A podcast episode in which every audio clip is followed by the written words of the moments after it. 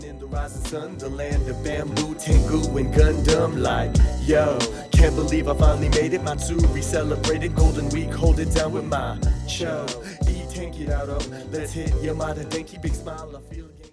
皆様、こんにちは。私はジョンでございます。よろしくお願いします。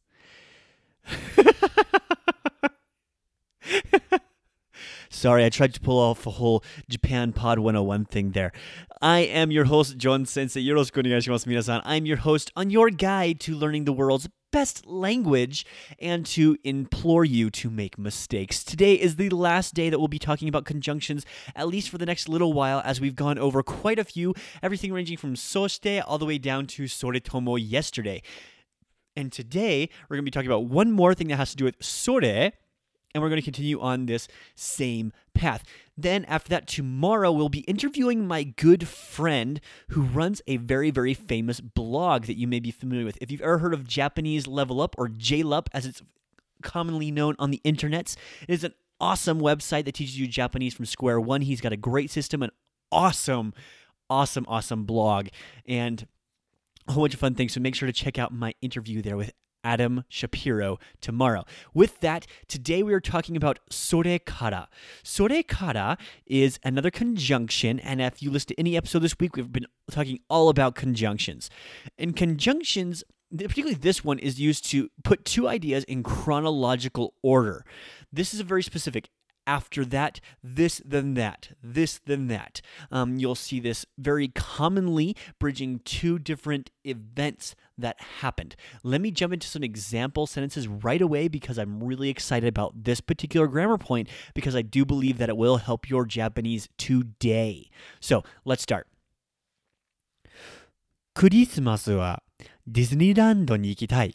それからいっぱいスイーツを食べたい。So for Christmas, クリスマスは so Christmas はディズニーランド so Disneyland. Now make sure you have the long E on that. Disneyland に行きたい。それから after that, いっぱいスイーツを食べたい。I want to eat a whole bunch of sweets. You can also say 甘いもの I want to eat a whole bunch of sweet things. So these come in consecutive order. First, I want to go for Christmas to Disneyland. And at Disneyland, I will do this. So A, then B. B, then C. Let me show you another example exactly how this works. If I say, for example, この大学を卒業して、起業して、それからビッグの存在になる。So, この大学から卒業して、so first, I'll graduate from this college. 起業して、起業 is to be, um, to open a, start a business. それから、and then, ビッグな存在にする。Sonzai ni naru.